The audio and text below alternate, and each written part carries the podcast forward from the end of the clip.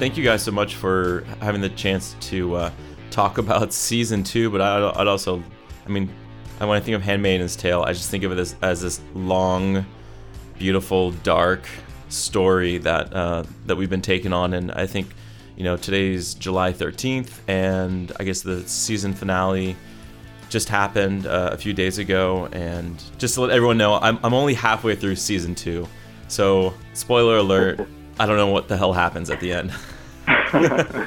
okay. So we, we won't talk to you about it. and that's fine. And for anyone who's listening to this conversation, my goal is not to give any spoilers away. We're not looking at diving into characters or storyline pers- uh, specifically but I'm really excited to have the sound and music composer uh, with me today. I'd love to start off with introducing everybody. Um, we have dialogue supervisor David McCallum. Lou, you got to help me out with your last name. How do we pronounce it? Uh, Lou Solakofski. And Joe Morrow, re-recording mixers, our composer Adam Taylor, and our supervising sound editor Jane Tattersall.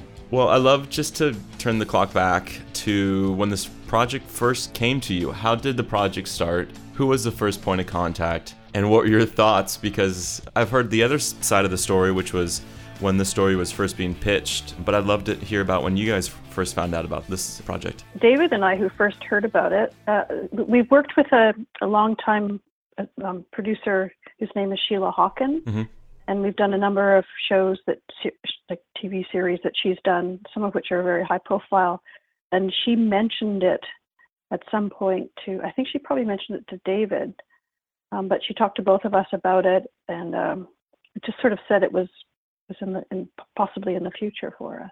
Mm. Yeah, I think we were just at the tail end of season three of Penny Dreadful, which we'd done with Sheila, and we kind of knew that show was wrapping up, although it wasn't in the press yet that. Uh, John Logan wasn't going to continue uh, and sort of saw the show ending after three seasons. Mm-hmm. And uh, so we were sitting around talking with Sheila about the future, and she said, um, Well, you know, um, there's a show bubbling around for Toronto, which is The Handmaid's Tale with Elisabeth Moss.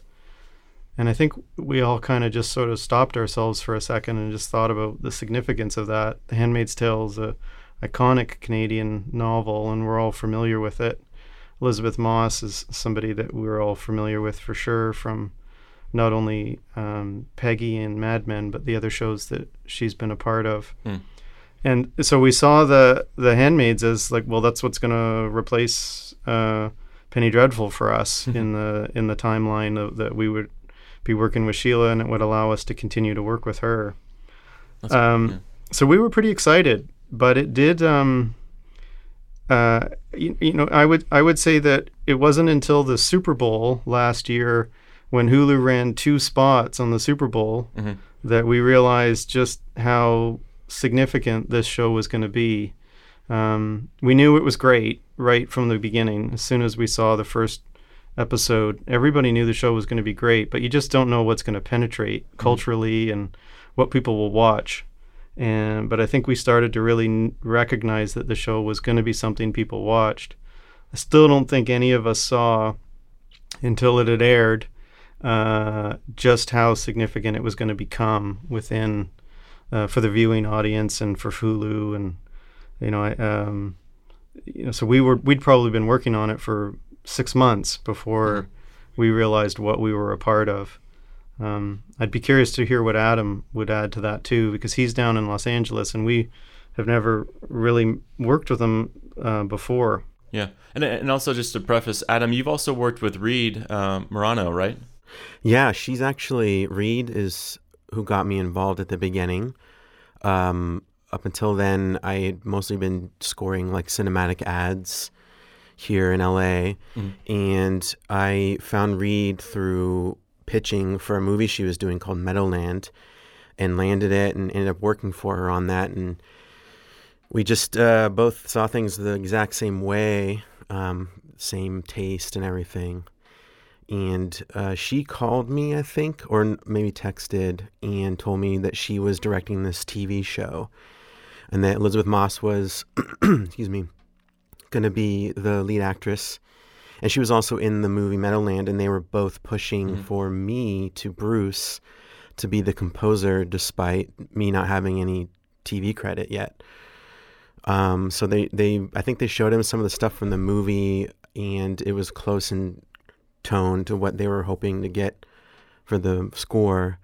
And then I met with Bruce um, at his office maybe like a week later, and then you know the the waiting period, just nervously watching my phone and email, and then Reed and then Reed told me like, I think I think we're um, you know Lizzie and I are really pushing. You know, hold on. I'm like okay. Oh gosh. and then I eventually found out I'd gotten it, and yeah, that was really fun. And uh, as far as um, experiences of realizing it, you know, it's my first TV show ever, and uh, I didn't really have any point of reference or any context. So, but I do recall um, sitting in a pub with some friends and watching the returns for the presidential, you know, win. And as it looked more and more apparent that Trump was going to win, I remember telling my friends, like, man, this show I'm working on right now is going to be a whole different, you know, game now that this guy won the presidency. It's going to be so much more relevant and, uh, I think strike at the heart of some of the issues that are going on in America right now. That's it's, it's, you just reminded me because I remember when the first season did come out and people are like, this like the memes and the online social commentary was the content of this material feels like it is a documentary or just what's happening today when we look outside the window. And that leads me yeah. to my next question for you guys is what was I mean, yes, this uh, like you mentioned, there's the reference of the original material of you know the book, but what was the visual aesthetic or what was the point of reference that everyone was given when it came to like this is how we want to represent it in the soundtrack and in the music score how did you guys establish that because now being two seasons in it's incredibly uh, unique in terms of how you guys treat silence pacing your overall kind of sense of the world but day one how did you guys determine you know what was going to work what wasn't going to work we had a, a a meeting or it wasn't really a, a spotting session. It was more of a meeting. Uh, Reed was there. Uh, Bruce was there. Um, our sound crew was there. Sheila was there. Um, uh, Warren was there. And um, they just talked to us about the look and feel of the show. Mm-hmm. And they talked to us about Gilead and the society and even some of the um, sort of political background we might need to know in order to decide, you know, what kinds of sounds would play, uh, say, for those black vehicles. And uh, so there, it was like a really interesting kind of um, meeting conversation. Ideas were flying around. Bruce had it like a really, you know, firm handle on what he was looking for. Uh, Warren was just pushing us to be as creative as possible. Reed had such a clear vision, and as you could see, you know, with her images, but she also had a lot of sound uh, specific type ideas um, that were spilled from score into sound design. And so that day that we all spent talking about it was kind of a good launching point for mm. where the show was going to go. And that was, you know, well before we got to work on the first episode. But that kind of primed us to um, just start having the ideas and thinking about it and and like approaching the show a certain way just based on them giving us that time and that and and all that insight.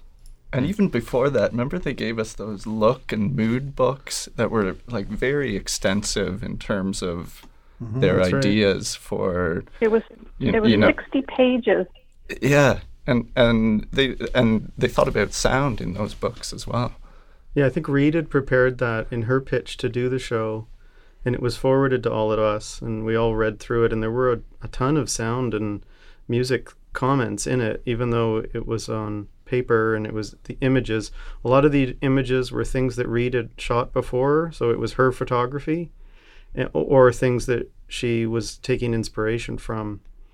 Uh, and you, you know, uh, uh, that's not a common thing for us to see, but it was really uncommon to see the sound comments.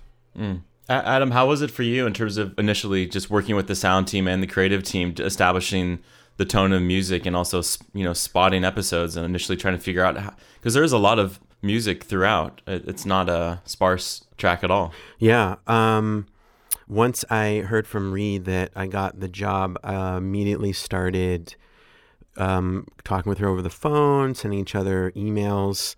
And she, yeah, I she also sent me a lot of photography and shots from when they first started shooting like the pilot and I was responding to those, writing themes and sketches and sending them back and forth and landed on a few and then it was coming down to the wire until I finally got something that she was happy about that is kind of the Gilead dread weird whirly sounds, which mm-hmm. is basically just it sounds like a broken synth going through a tape echo. Mm-hmm. Um, so yeah, it was mostly just working with Reed to land those like maybe four or five core themes, and then developing those out.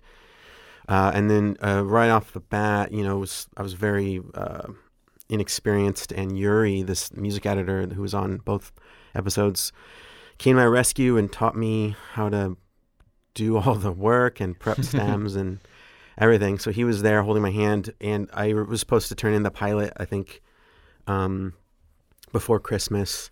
And I worked right through the two week period and was working with him. And he's such a kind guy. He's very quiet, and he was up there, you know, responding to my texts and emails, and got I, you know, turned in the pilot like with a day to spare.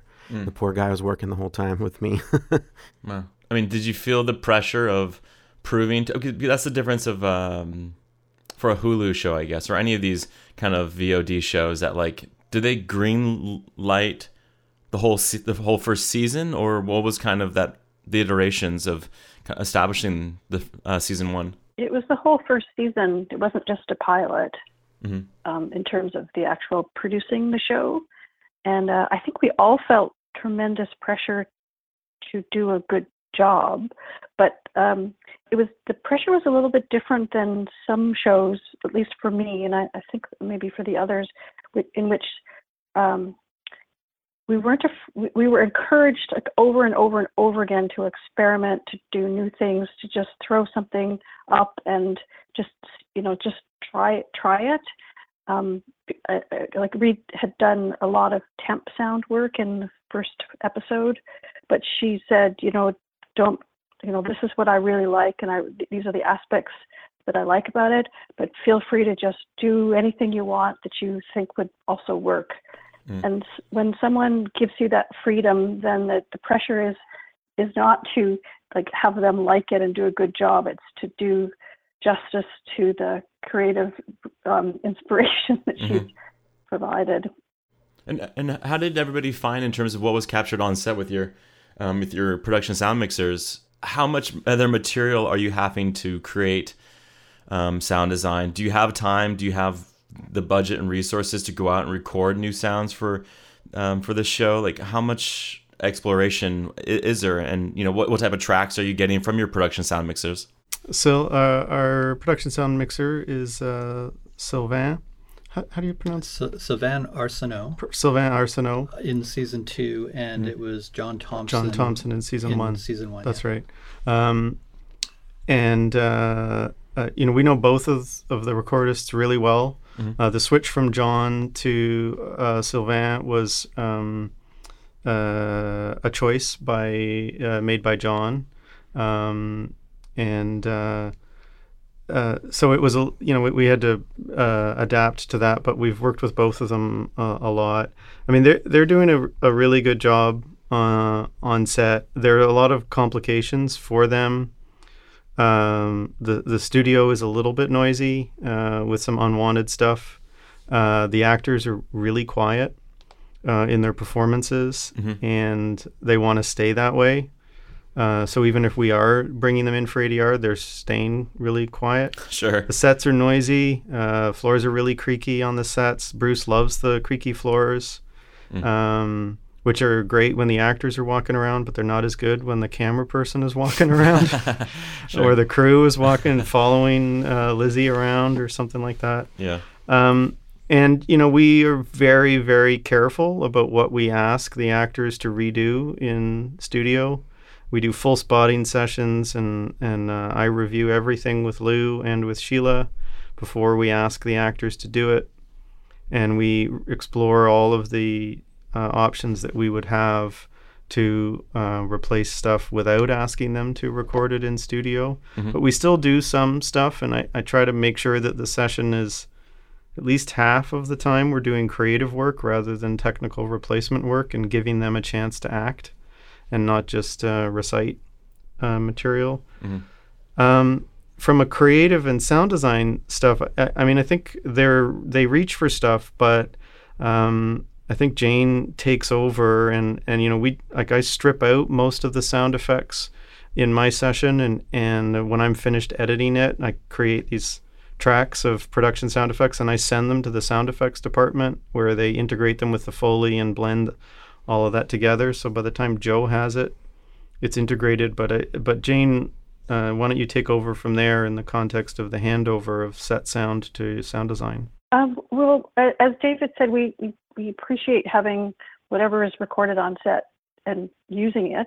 I mean, an example I might give is there's a, a, a bunch of babies who are being born or being handled, or else they're just um, they're just small children, and so they're um, like often we'll try to use those sounds as much as possible, but we can't use them entirely because there there's dialogue in and around them or Mm. over top of them. So David will give us as much as possible. I'm actually talking about newborn babies in a couple of cases, and um, so it's it's hard to get recordings of very newborn babies. Mhm. They sound quite distinctive. So we've been able to um, use some of the production and then fill it out with some other recordings that we've done not only this year or like last year, but in years before. Um, we have a fairly extensive library that we're always adding to whenever Mm. circumstances are are good for getting a new recording, Mhm. like a baby, for example. Uh, uh, and then, um, I mean, and there's things like sounds of walking around the house. Bruce is very um, enamored of the creaks that come with the house that Offred lives in, the commander's house. And so we supplement the creaks, but we also keep the creaks that David has put, you know, separated because everybody remembers the creaks. They everyone has a very good sound memory, and so they're, you know, we're trying to match them and then add to them. And, and we do a certain amount of extra new sound recording, but our first instinct is not to go out and do some recording for s- new sound effects simply because we have a very limited schedule. We have 10 days of sound editing, Mm. and and so we just there's two of us. We uh, like two sound editors. Technically, we get five days apiece, so it's a it's a short time in which to gather something else. So we usually stick with the library that we've amassed over the years. Yeah. I, I, There's also a lot of making of sounds, though, because there's sound transitions and Mhm. not all not all of it is realistic. I mean, a lot of it, the, the the series is very grounded in reality, uh, but some of it has these there, there are transitions to flashbacks, or there's moments where moments of dread or or a mood change, which is um, we we always have um, Adam's score, and then sometimes we add like I'll I'll bring in something that might work with the score, and then between Lou and Joe, they and, and Sheila, who's kind of overseeing us creatively, um, we work with we work to maybe add something where it adds an element that um, helps with the score or something. And that that was, leads me to my next question for Adam and everyone else. How are you guys able to create s- like is it in the script? Like where where are you guys getting the opportunities to drop to silence or to have a transition? I mean, obviously pictures maybe telling you a kind of a cue, but there's so many instances where it's like you guys have created this wonderful opportunity to really be specific uh, where you're drawing attention or stylistically doing something like where is that foresight coming from is it something that you guys are able to introduce like here's an idea what do you guys think or is it already in the script I think there are a lot of those moments that are created in the cutting room, Mm. um, and and when we do our our uh, creative spot for each episode, we notice them. You know, we register them, we see them. Um, one one thing that is pretty great for this show is that when we do the creative spot, uh, while Bruce is in town, he he comes to those. But we've also got Sheila, who's sort of running the whole post process. Um, but she brings the editor and sometimes even the assistant who does a lot of the cutting room sound work. And so they sometimes will just kind of explain the motivation be- behind what we're hearing on the reference track. And um, and so that that gives us information as to what they're going for and what they're trying for. Um, but once you start doing that kind of stuff, then when you're actually working the track and mixing, then you, you you know like you're sort of in the frame of mind that they that the cut is putting you in. So you're looking for other opportunities to enhance that or to use it again or hmm. or about, just oh. take a cue from that and then add to it, you know? And that was I mean, that's my question I guess to even Adam is how do you guys who who usually delivers material first? Is it at the same time because there's wonderful moments when you, you can't differentiate between sound and score. There's a blending of of material. So how do you guys orchestrate that? Is that happy accidents, or how, how, do, how do those pl- tend to play out? Um, I'm not sure. Maybe happy accidents. I know a lot of the time um, with a lot of the instrumentation, I went for uh, muted tones, just as like a a thematic co- cosmetic choice, because of the fact that Life in Gilead is like this lo-fi counterfeit, you know, photocopy of what life used to right. be. So approaching the instrumentation that way. I think maybe it lends to have uh, easier blending because they're, all the tones are so muted and darkened. It can just kind of disappear into room sound or come back out or something. The last question I had for Adam was what type of instrumentation is kind of your go to when it comes to this uh, score? Um, I mean, I suppose it depends on the scenes. I definitely would grab specific instruments for um, characters. And I remember Bruce at the very beginning first wanted me more to score uh, events, like different ceremonies, and have recurring themes that way. But um, that was way in the beginning when I think maybe they were still writing the screenplays. Mm. So, you know, it quickly became more of a character study, especially following June Offred and the Waterfords mm. and the little hints of Mayday and the Resistance. Um, but uh, typically, you know, there's this masculine kind of gut feeling, you know, theme that occurs often with um, the commander, which is a cello bass. And uh, I always tried when I could, although at the beginning, Reed isn't a big fan of hmm. piano. Mm. So I would put felt on the piano to mute it and make it sound more um, machine, less tone, you know. And uh, but with June in the flashbacks or with her, I usually tried to get something a little more pure mm-hmm. sounding. Um, and then all the synths for all the crazy, you know, moody stuff. Some some of the tricks.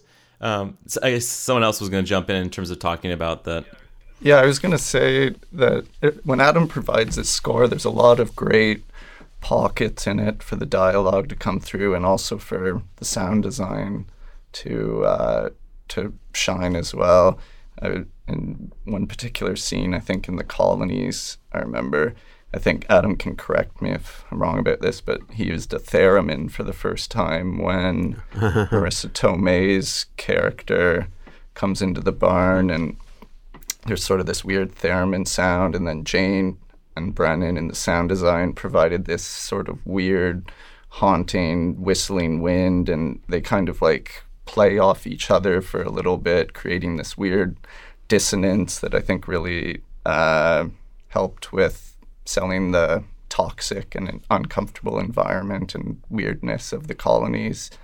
And uh, yeah, so a lot of my time in the mix is spent shaping this sound design around Adam's wonderful score. And and the, the other like thank you something that Lou touched on as well. Uh, I should mention in uh, in terms of our process, we're we're pretty old fashioned in that we we do meet before every mm-hmm.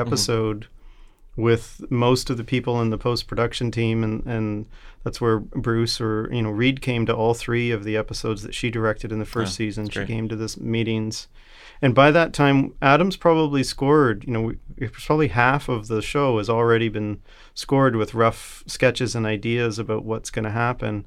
And we all just sit and talk about it, and and so after that, which is you know it's half a day to a day that we might spend together, reviewing, exploring. We explore the dialogue and where it's at technically. We explore the sound effects and the creative decisions that they've made in the picture edit. We explore the score.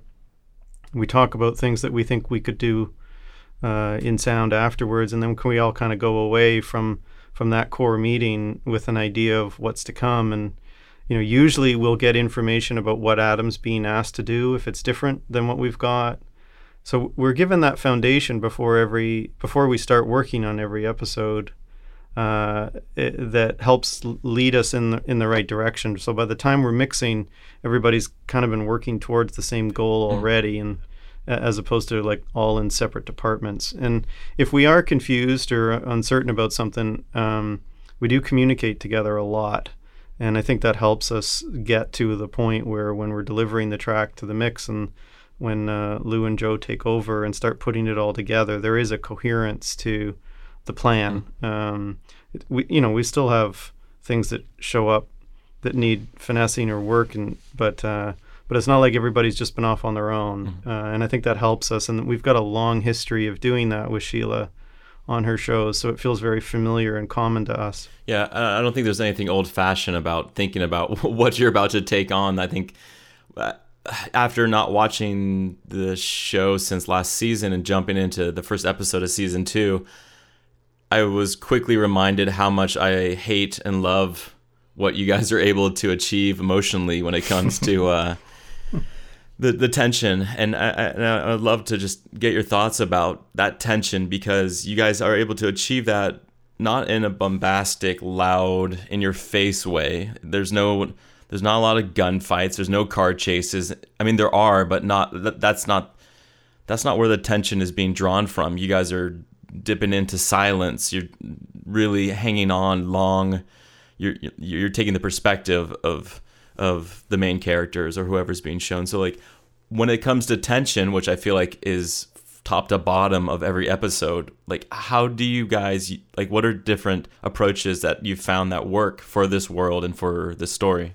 Can I just uh, say that one of the things that we do is we all take our own responsibility for creating tension, so that we so we individually might come up with some small ideas, and then we, because we're collectively trying to do achieve the same end, means that we're all like all those small little things add up to something that Lou and Joe can work, you know, to to make you know to make it really um, really do whatever that that goal is that we've Mhm. got as opposed to like one person saying okay this is our going to be our approach and you do this and you do this and you do that and I, and I feel like that I, it's the cumulative effect of all of our heads doing our best in our specific worlds that, that helps to get us in that direction. I remember uh, at, at one point, um, Bruce said something to us, uh, which was like,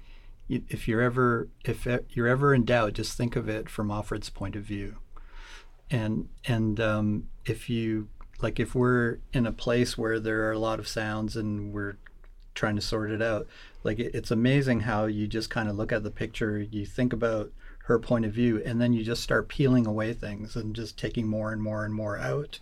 And um, sometimes we end up in that kind of silent thing you know and then we look at it and we go wow that that's more impactful you know? So um, it, it's definitely like working through it and figuring it out but um, we you know we definitely have a lot of those indicators in uh, coming from the cutting room and then we're always trying to enhance those moments.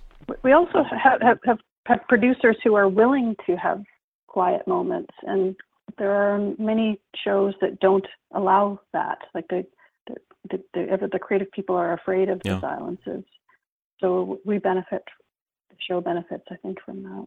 Something that you guys touched upon earlier was the, the amount of time that you have. You said there were about five days for editorial, or five days per person, I guess, editorial. But like, how much time do you have, Adam? How much time do the mixers have? Like, what's the difference? Like, how, how, kind of walk through your your deliverable uh, workflow. Like, how do you guys schedule out a season? Uh, it ranged anywhere from eight to twelve days per episode.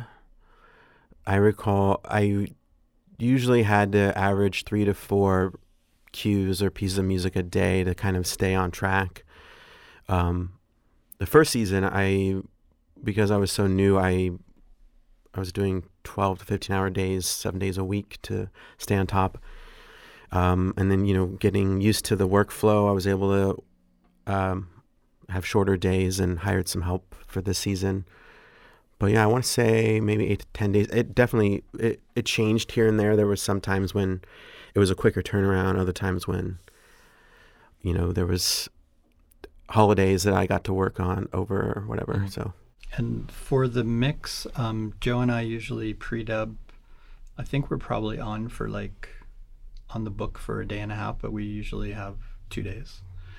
Um, we mix for two days. Uh, we do a playback for Sheila, um, who brings the editor, um, and that that playback usually takes a day, and it, it's uh, a playback that we really that's when we get the sort of the bigger notes. Um, you know, Sheila's carrying a binder full sure. of notes from every every network executive and the music spotting session and uh, Bruce's all of Bruce's notes, anything Warren might have said, and like she's got it all there. Mm-hmm. So um, she's got all that in her mind. So after that playback, we we do like a sweep on the episode and um, put in all the nips and tucks, and then the following day, usually just because of Toronto LA time, we'll usually play um, at one o'clock.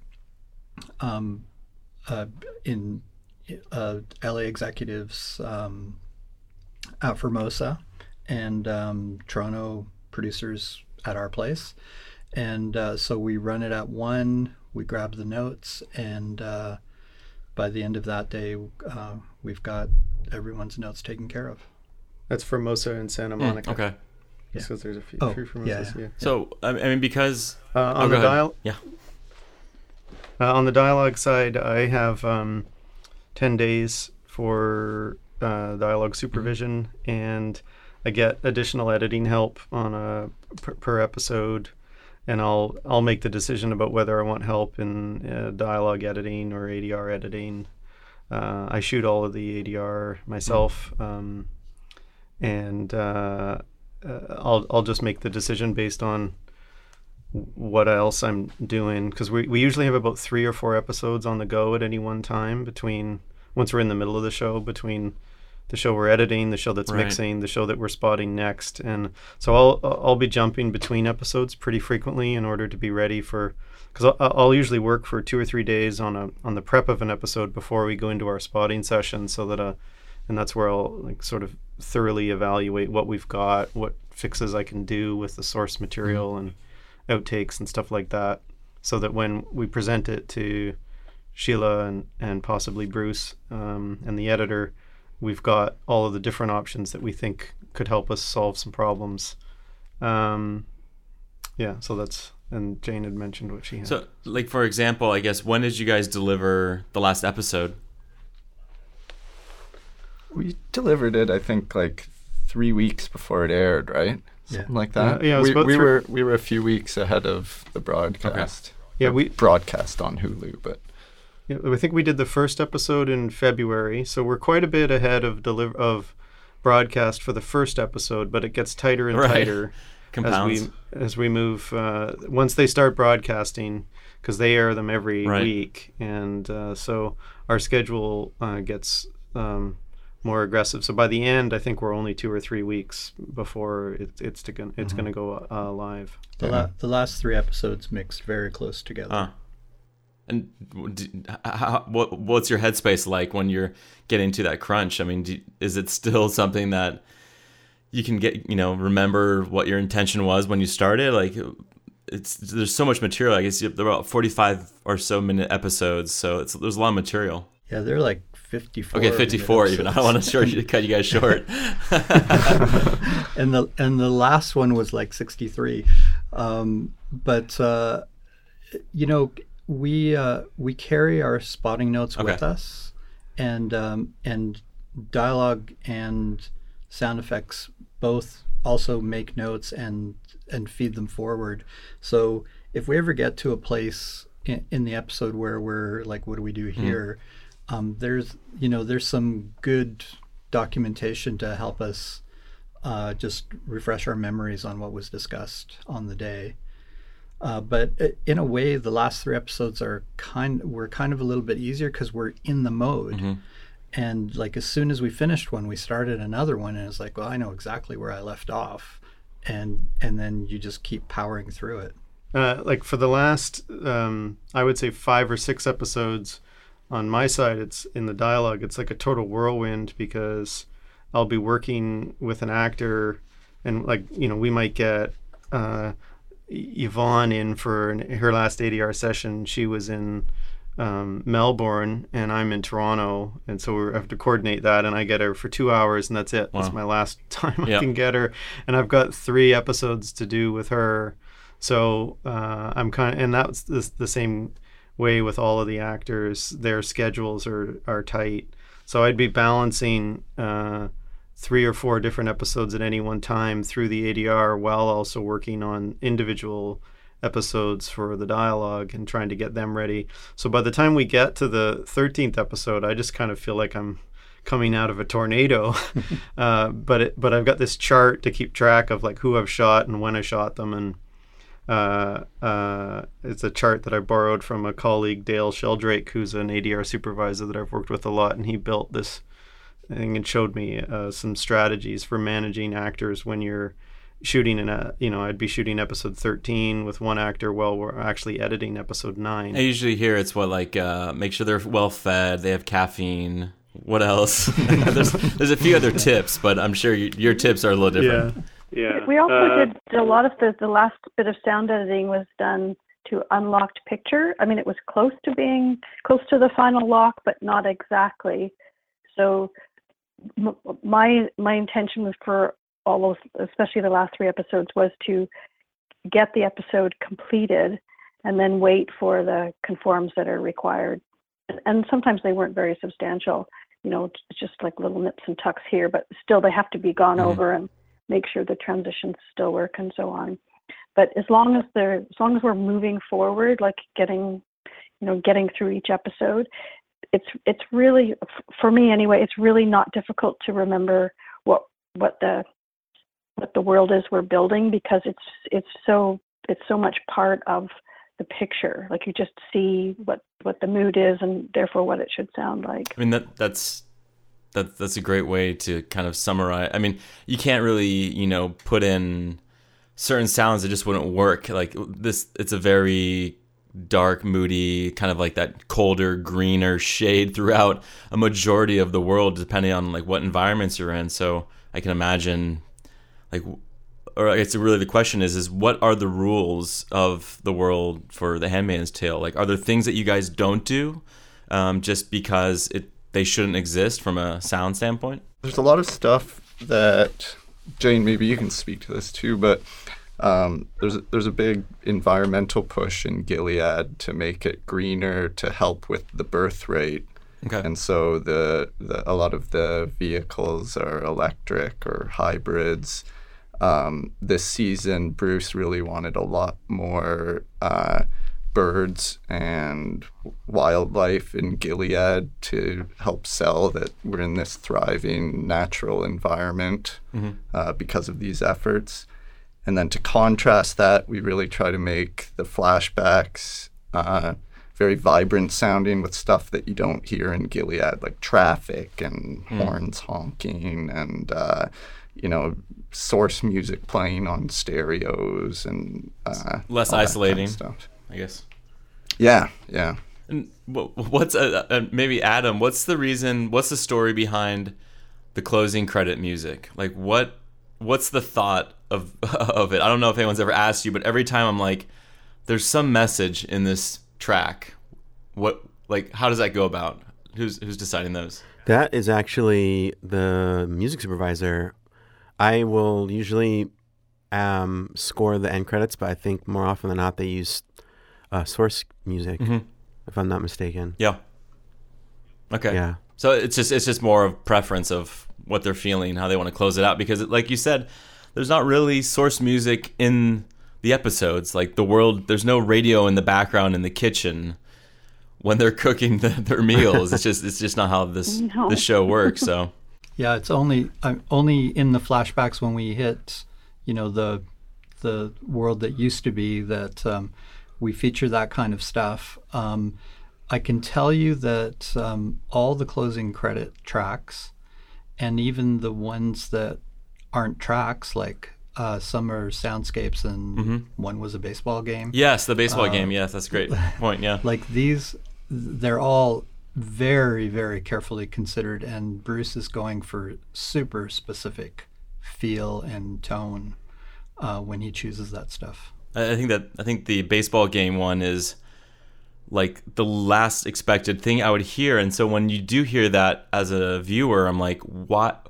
What am I being told here? What, what like what clue am I are they alluding to? So it, it's great to hear that there is. It's not just like something place, and I mean, I, I don't think that'd be the case. Everything in this show is it sounds like it's so well thought out. So that's that's exciting to hear. I mean, are there? There's, Yeah. there's, there's nothing in the show that's random.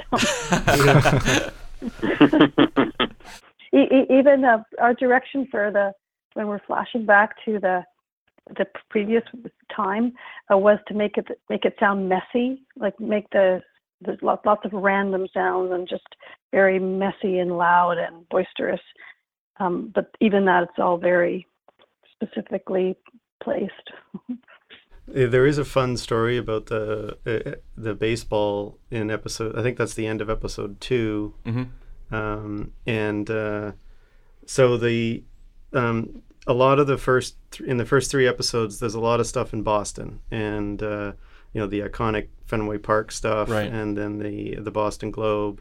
So there's a lot of these references to Boston before uh, Gilead, and um, the, the I can't remember the exact thing that leads to it, but there's something very like the, a very emotional ending at the end of episode two. I think that's the episode where uh, June is at the wall that she's built in the uh, in the Boston Globe, and it's extremely emotional, and the music is very intense, and uh, there was a feeling like that we didn't we wanted to end the or the they wanted to end that episode without going to a song and uh, the picture editor on that one is a good friend of mine. His name's uh, chris donaldson. Mm. and he told the story about uh, working on the episode and trying to figure out what to do with the ending.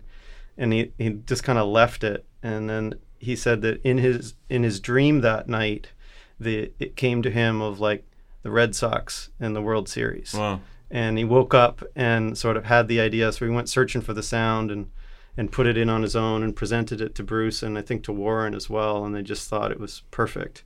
So that was like it's an example of something that comes out of inspiration from what's happened in the show um, and uh, the people involved in it, it that are you know following that creative lead that Bruce has given us. Um, and I think we, we were all pretty connected emotionally to this idea of Boston and what's happened to Boston. Mhm. Uh, so I, I think everybody felt like that really landed uh, and helped sort of conclude that particular theme that, that had been built from the beginning of season two.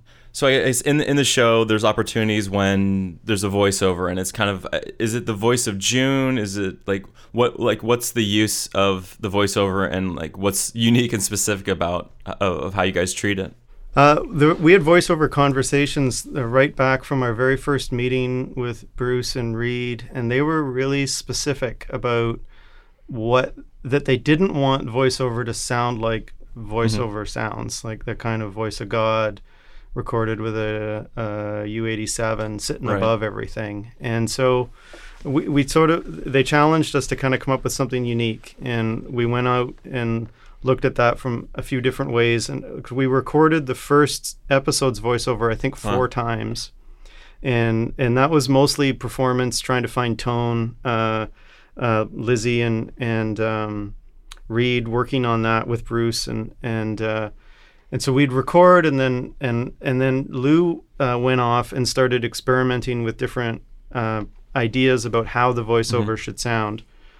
Um, sorry, I got to stop for a second. Lou's just thrown me off because I was just about to talk about what he was going to tell me not to talk about. Uh, he just told me not to talk about something, so I'll frame it a bit differently. So, if you've read the book, you the the voiceover has a story, and if you've read the book, you know what that story is. But if you haven't read the book, you don't know what the story is. It hasn't been revealed yet. So there's a kind of there is a purpose to the voiceover and the way that the voiceover sounds. And Lou spent quite a bit of time experimenting that with that, both practically uh, with recording things and in in studio with different plugins. And we went back and forth on strategies about how this voiceover should sound. And we actually ended up after we were done with uh, what we thought we wanted to present uh, Lizzie came in to hear it with Bruce and with Reed into the studio, and Lou played a few different levels of, of work that he'd uh, kind of prepared, and and uh, they loved it, and and it and it has a kind of lo-fi character, uh, I guess is a, is a way of wording it. It doesn't sound really clean, and we needed to document the strategy about how we captured that and what we did because we have recorded with uh, Lizzie in, in four different studios over the course of the show, and we need to make sure they all kind of capture it the same way uh, so that we have the same starting tool. But then one of the neat things is uh, related to the question that you asked earlier um, uh, about how we remind ourselves of what we're doing. Every episode, Lou brings in the very first bit of voiceover from the very first episode and has it in the session so that he can kind of hear, oh yeah, that's where I was. Uh, and and so that it's not we're just not just using the plugin settings that we've captured or kept, but there's some adjustment every time to kind of make sure we're back where where we started at. And I think by the time the show is over, everyone will know the story of the voiceover. But it's a kind of fun mystery for now that we enjoy uh, having being there um, uh, as we work on the different episodes.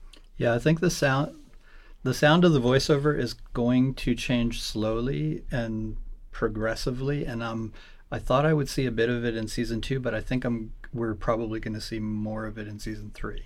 That's great. What what was the was there a specific microphone that was the right tonality for that? What what, what did you land on? Uh, I think we landed on uh, we use uh, mm-hmm. Neumann's 81s yeah. and we used two of them in uh, one of them we put right up literally mm-hmm. like inches from Lizzie's face, and she leans into it. Uh, and then the other one sits about a foot or two back. Um, and so we're, we're recording it like a voiceover.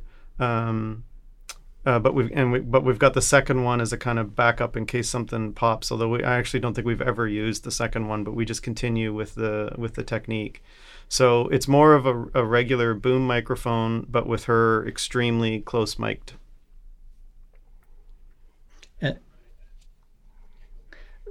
Uh, yeah, I just wanted to mention like the other requirement for for the voiceover that you know Bruce and Lizzie talked about mm. is um, especially in season one, like it's like there's another character talking in the scene, and so Bruce wanted to to know that the voiceover sounded different enough that it would be like, okay, that's June talking in voiceover, but this is Offred talking in the scene, and uh, and so there had to be you know, call it lo-fi or whatever, but there just had to be that delineation so that you kind of know that there's one more voice and it's not you don't think that it's like uh, Offred speaking off camera or something like that. Hmm. That's that's amazing. Uh, like when did that conversation come up? Was that early on? I mean, obviously, like you said, it's it's referenced in the book or the the style of it's in the book. But when did the conversation come up stylistically to change over the course of these seasons? Who's where'd that come from? They knew it before shooting the first episode because, wow. um, it, you know, this was something that uh, Lizzie and Bruce had been discussing for a long time, and uh, so we actually did voiceover pre-records in anticipate in anticipation of her possibly wanting to hear the voiceover parts while she was acting. Mm-hmm.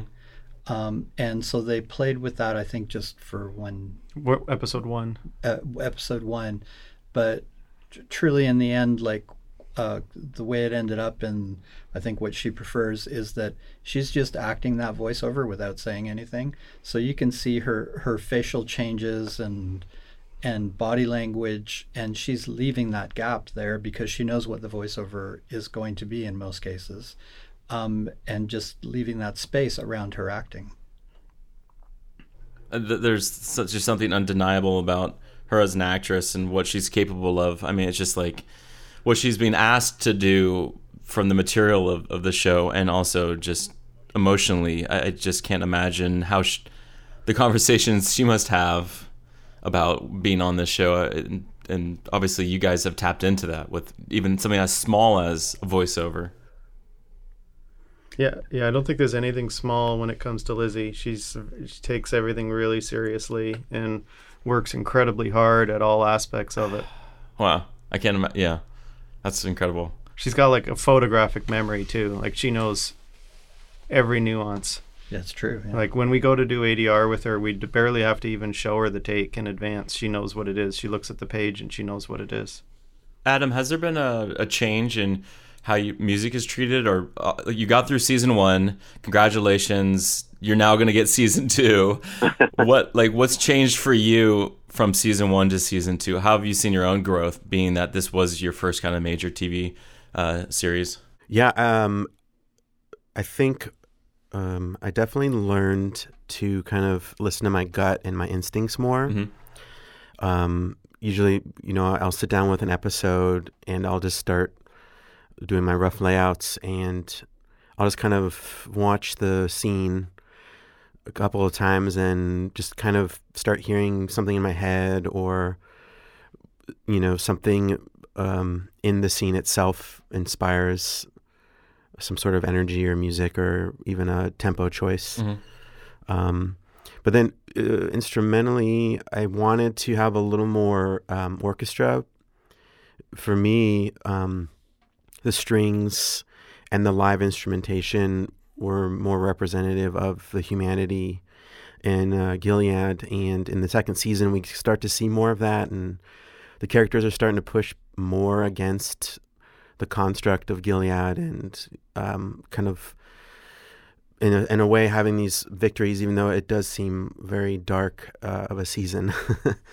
um, and the first uh, season, there was more synths and drones. And um, when we recorded the orchestra in Glendale, we would mix in the sound engineer, um, Scott, uh, has this old crazy like AM radio mic, and he would put it right on the conductor's uh, desk, and we would record through that and incorporate that. So it added this very small, dirty sound um, to the first season. And in this season, we were actually getting more into the pure tones, and we were doing orchestra less and less with mutes on them, and that was uh, something I guess that we specifically intentionally chose. Um, and then uh, even getting a as we getting more comfortable with the process and getting larger groups of musicians and knowing I could write for larger groups, um, like in episode uh, eleven, when we have the montage of June giving birth, you know, Mm. being being able to really take up more space at that point because it's just the visuals with some sound design and the score. Uh, It's it's something But I just ruined that because I don't think you've seen that episode yet, did you? it's all right. It's all right. The- the- the- I guess that's not too much of a ruining because we all assume she's going to give birth eventually. Yes. Let's. Well, you, you- I don't know. Actually, this show is a show. Just when you think it's, you're gonna go left, you go right, and then right? right. you're completely. She was dreaming the whole time. Yeah, She's not pregnant. it's, it's another in, Christopher Nolan Inception story. Go ahead. Uh, Adam, I I have a question. Um, first of Oh, all, I, sure. I, I've been meaning to write you and just tell you how I, I thought the score was so fantastic in season two. Um, a real progression and like an expansion of your palette, you know, and like some really amazing new stuff that you introduced theme wise and tonally. Um, but the the thing that I want to ask you about is like, how do you get that broken piano sound? You Oh. know, the per- the sort of percussive piano Yeah. thing. How do you do that? I have. Uh, Don't give them your secrets, pair- Adam. Oh no, it's not my secret. yeah, a lot of guys are doing it. Um, it. I used to. I know on some of the demos, I actually had a very old, um, broken down Baldwin piano that I'm not a pianist at all. I actually learned uh, guitar and then got more into synths and stuff. So uh, I had a buddy take me to a thrift store and get the least horrible sounding piano. Hmm.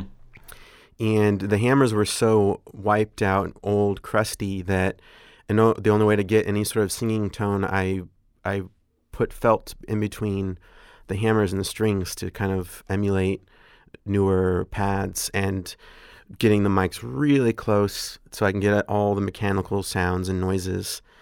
Um, and then yeah, only two mics uh, right up front where your ears would be uh, up to the soundboard. And that's that was it.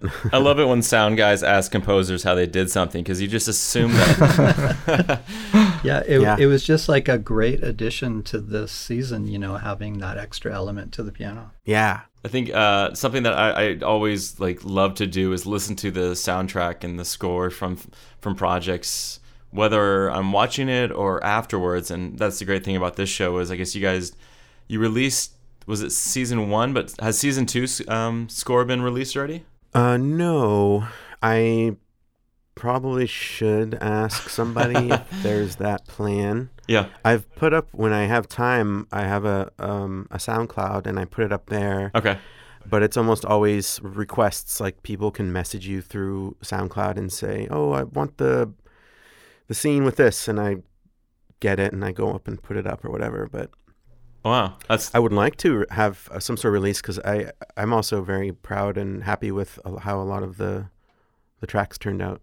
That's just like the world we live in now where people can reach out directly to you guys and kind of pick your brain about the work that you did. I mean, that, that's to me like when you guys reached out to me and said, Hey, would you be interested in talking about Handmaiden's Tale? Is like no hesitation, but I'm just like, I don't know where to start because trying to get into your your minds about something that you've been living with now for a few years, it just seems that I'm excited to see what comes next. I mean, is this only going to be a three season show? Has that been spoken on ab- about or No, I don't. I don't think we know that. okay? Yeah. Yeah, I like that. I, I think Bru- Bru- Bruce is on record. I, I, I think of saying that he could keep writing this. Ten Like, seasons. Yeah, I think he's like he said like he could. What? I, I don't like that. I don't think that. I, I think what he means is like Wait. there, Gil- Gilead can be explored for Sure. a long time.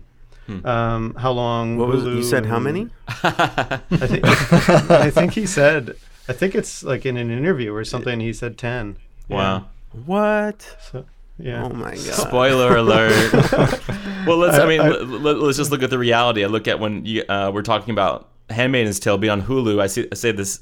Think of the same thing for *House of Cards* being on Netflix, where it's like people are talking about it. There's a conversation going on every week, and it's. I'm really happy that this show actually didn't just release all at once because it really allows people to have a weekly conversation. I mean, do you find yourselves now that the season is kind of unfolded like do you have those conversations among yourselves or family or friends like what is it like to be on that side uh, when when a show's coming out like this Absolutely. Uh, I think we all hear from friends and family and wives um, or, or spouses about, Yeah. you know, like how, how it impacted them.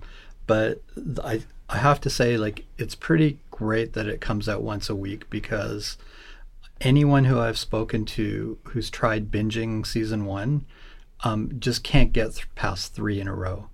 It's it's very emotional and dark, Yeah. and uh, you you should watch one a week. I wish I ha- I wish I had that self control, but I've I've waited this long, so my only choice is to watch two or three in a row, which I agree is about my max, and I think it's worth kind of stopping and stepping away from it because every time I go back into the world, it's like all right, here we go. Like it's it's definitely an experience. Uh, does it, does anyone else have kind of their take on being on this side of it? Uh, I find it interesting that it's actually a show that I find myself not being allowed to talk about because nobody wants a spoiler. So you actually can't participate in the, or you shouldn't participate in the conversation. You let other people talk about it, and then they see an episode, and you can talk about that episode, but you can't talk about anything else. and it's it's interesting to be on something with that kind of pressure. Like you liter- you literally can't let go of any little detail because people don't want to know. Um, I certainly find that uh, both in you know at home with my uh, my wife who is addicted to it, as well as friends mm-hmm. and uh, and family. Now they they um, it's not it's not like anything else that I've worked on where you just don't talk about it. Yeah. We talk about it amongst ourselves though. Like as we get the episodes, when before we've started working on the sound, we we all look forward to watching it, and then we talk about it. We yeah. like we talk about the story and the characters and what happens, and that doesn't happen in very many shows. You know, the last kind of question I have for everybody is what's being on this side now at the end, the perspective, like what's the takeaway, especially from season two? What do you appreciate? Like, what have you learned? What's different about this show that has really proven, you know, I imagine a lot of you, this is obviously not the first TV show you guys have worked on. So, like, what is uniquely different about this project that when you look back at it, like, what was the takeaway? Um, what was like that learning opportunity? No, it's it's pretty humbling show. Um, like uh, uh, three weeks from finishing and sort of decompressing, I feel like it's um, I can look back and think on uh, a, a lot of moments where I learned something or I did had to do something new or take on a new challenge or something that I didn't have in, already in my toolbox, a way to solve a problem, and I needed to either dig within myself or get help from somebody else. And um, you know, I, I sort of feel like it's asked of me better work than I've ever been able to do before, which is exciting, but it's also intimidating and it's exhausting. Mm. Um, and, and when you're in the middle of it, you just do it and you just keep going. And some days are frustrating and awkward and hard, and, and other days are rewarding. But now that I'm done the whole thing, I I feel like I think uh, humility is probably the the best word because I'm very very proud of it it's not like it's technically perfect. There's lots of difficult decisions in there where you're going forward with something that might not be the best choice technically, but it's definitely the most interesting and the most creative choice. Mm-hmm. Um, you know, constantly sort of coming up against difficult, unfamiliar s- problems and trying to find ways to solve them that everyone's happy with. Um, That's great. Well, I would say for me that the uh, the, the thing that is so fantastic about the show and being a part of it is that it requires um, me and, and I think everybody else to you know, like really think about what we should hear and what sounds we should have, mm-hmm. as opposed to following a prescription, mm-hmm. which is what mo- most shows. You know, you just you just know what the formula would be, and and you have to do it because that's what the audience wants, and that's what the producers want, and that's what the directors want. Yeah. And this one you, you really have to like think about like where where do they live? What would it sound like here? What would we hear? What would offer it here as we mentioned? And then you know some of it's imaginary so it's you have to make it up but it's still you really have to think about to immerse yourself in the world and think about what it sounds like. And that's such a pleasure to do because it doesn't come along very often. Yeah. Yeah, I feel I, I feel really attached to this show, and I think a lot of it is because of the creative freedom that we're given to uh, explore things and try new things, and then also just how much the sound affects the uh, the, the whole show. Like like Adam's score adds su- such an interesting element to mm. every scene, and then the sound design of uh, you know the world and the interesting things that are happening it uh, it, it just seems to really matter and then on top of that it just seems like the show is so relevant and matters to and to a lot of people that uh, it's really just for, for such a grim show it's such a joy to work on. That's great. I learned so much you know this was my first real job in tv and um, I think my my agent was telling me like you know when I was on this and all the support and you know, the restraint used you know to by everybody you know allowing silence um, my agent was like telling me like, you know, this is a really great job. You're, you know, they're not normally like this.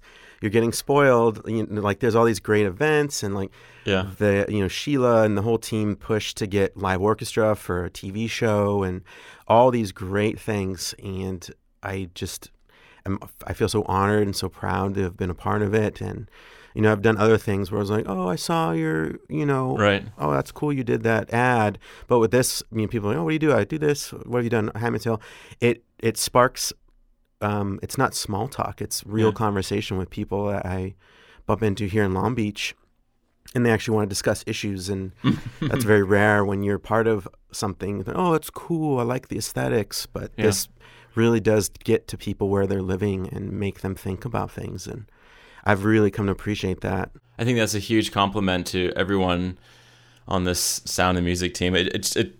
I, don't know many other shows where I'm just so intrigued by um, what is happening in the mix. It just to me, it, seems that what you guys are able to achieve stylistically, dramatically, the, the, the tension, it goes so much further. And and you know, I wonder like, it, does this only live uh, because it is a Hulu show? Does it?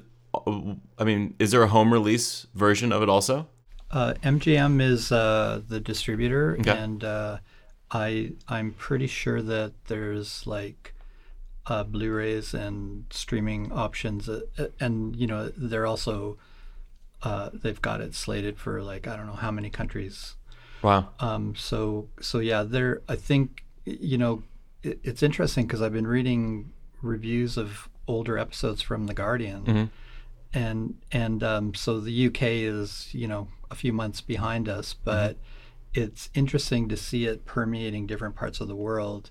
Um, but but I think you will be able to have it at home. hmm That's great, and that, that's the thing. I feel like when something is on Hulu, usually, I mean, hopefully people are watching it on a TV on a good system. But I imagine a lot of people could be on computers, cell phones, tablets, every place that we don't want them to listen. But I, I would hope that maybe they would even have uh, headphones or a good The system. nerve.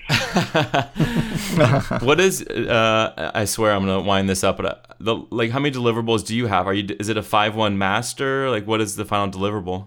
Uh, yeah, we're we're delivering a five one master. That's the main format, and you know for broadcast broadcast specification. Yep. And then um, we do an LTRT, which I don't think in the U.S. is applicable, but um, it, it's still a requirement um, in a lot of territories, uh, including Canada. Hmm. Um, so those are those are kind of the main deliverables. We were, uh, I know they were going uh, Ultra HD visually, and there was talk of of trying to do Dolby Atmos in season two, but the schedule just got Sure. so crammed at the end that they were very concerned about ma- meeting deliveries. Mhm. So um, I'm kind of looking forward to that conversation again for season three. I think this is the kind of show that Dolby Atmos in in its subtleties could could really provide us with a bit more palette. just going back to Adam with your soundtrack, I'm just looking online now. It looks like the the first season is on.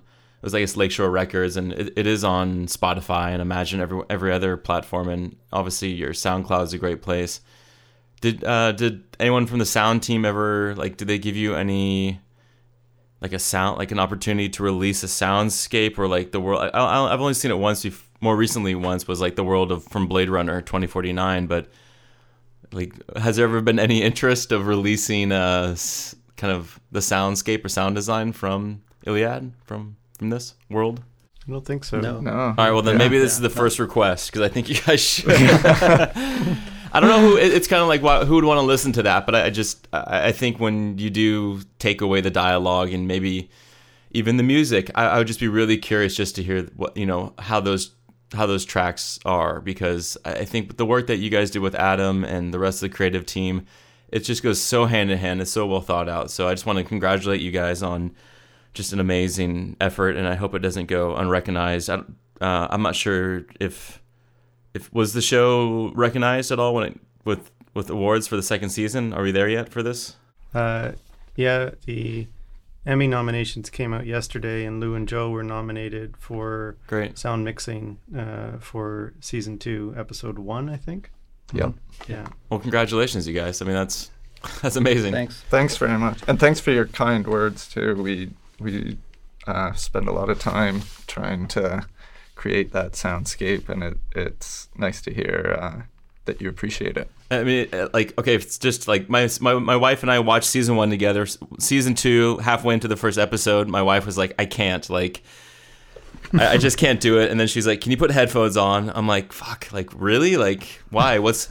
It was hearing the score and the soundtrack, or just the mix, was too much for her in the other room. She's like, "Can you just put headphones on?" I'm like, "Oh my gosh!" So it's literally been me on a wireless pair of headphones watching the show trying like in by myself so thank you guys for making it what it is I watch it with I watch it with my wife as well, and she often I look over at her and she has her ears plugged with her fingers, and it, I find it's like the greatest compliment. It's usually because of the music. but Okay. sometimes it's because of what I'm doing. oh my gosh all right well Yeah. david lou joe adam jane thank you guys so much uh handmaid's tale obviously season two's wrapping up season three i suppose will be sometime like what next year like like have they do you have any sense of or you probably can't say anything but Exactly the same release schedule. oh my gosh I think so. It airs in March. Did it air March last year? I think April. april, okay yeah. So it'll be exactly the same, apparently. uh, for anyone who hasn't at this point, if they have not seen season one or two, check it out. It's on Hulu. It was every Wednesday, I guess, were the new episodes, and um, like I said, the soundtrack is on online. You can check out Adam's uh, SoundCloud space, which I, I just pulled up, and I realized, Adam, we, we need to. I'm gonna share this and make sure people are aware of the fact that you're you have these uh, season two tracks on there. I think that's really exciting. So thank you for doing that, and once again, thank you guys. Pre- Really a lot of fun to talk with you. Thanks, Michael. Thank you. Thanks, Michael. Thank you. Bye. Thanks again for tuning into my chat with the sound and music team of The Handmaid's Tale. You can hear more conversations with sound designers, composers, and directors on the Soundworks Collection podcast on iTunes and streaming online at soundworkscollection.com. And if you ever have a project that you want to feature on the website, please email us at info at soundworkscollection.com. Talk to you guys soon.